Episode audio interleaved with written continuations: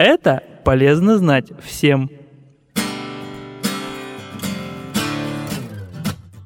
Здравствуйте! Сегодня с полезными советами вас познакомлю я, Юлия. В наши дни, пожалуй, каждый человек знает, что любые устройства для отображения визуальной информации наносят вред человеческим глазам.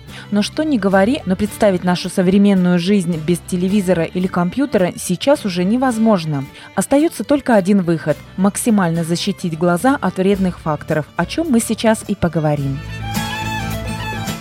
Для начала сделайте выбор в пользу хорошего монитора или плазменной панели.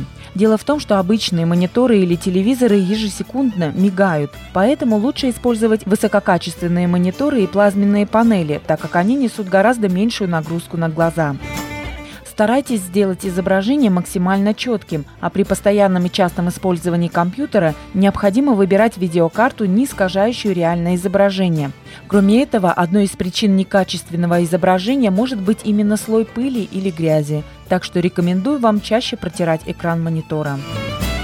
Также, работая за компьютером в ночное время, обязательно включайте искусственное освещение. Лучше всего люминесцентную лампу, свет которой максимально приближен к естественному дневному. Но только смотрите, чтобы свет лампы не отражался на экране. Также за этим необходимо следить днем в солнечную погоду. Если солнечные лучи попадают на экран, то завесьте окно шторкой или хотя бы тюлью. Очень важно также выбрать правильное расстояние до монитора. Оно должно составлять не менее 45 сантиметров, а ваши глаза должны находиться приблизительно на уровне верхнего края монитора. Кроме этого, наклон монитора должен быть таким, чтобы его нижняя часть была ближе к вам, чем верхняя. Время от времени необходимо отвлекать свой взгляд на посторонние предметы, находящиеся в комнате, а каждый час необходимо делать небольшой перерыв на 5-10 минут. Дело в том, что когда мы смотрим телевизор или работаем за компьютером, наши глаза моргают в 6 раз меньше, чем в обычных условиях. Это чревато пересыханием роговицы глаза, так как глаза гораздо реже омываются слезной жидкостью.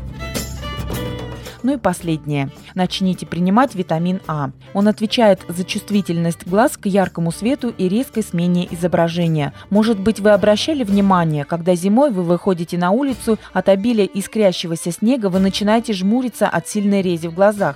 Второй симптом нехватки витамина А – это слезоточение глаз от встречного ветра. Если у вас присутствуют эти признаки недостатка витамина А в организме, то вам пора заглянуть в аптеку. Ну вот и все. Мы с вами рассмотрели основные несложные правила, которые помогут вам надолго сохранить ваше зрение здоровым и полноценным. С полезными советами вас познакомила Юлия. Желаю вам хорошего настроения и прекрасного самочувствия.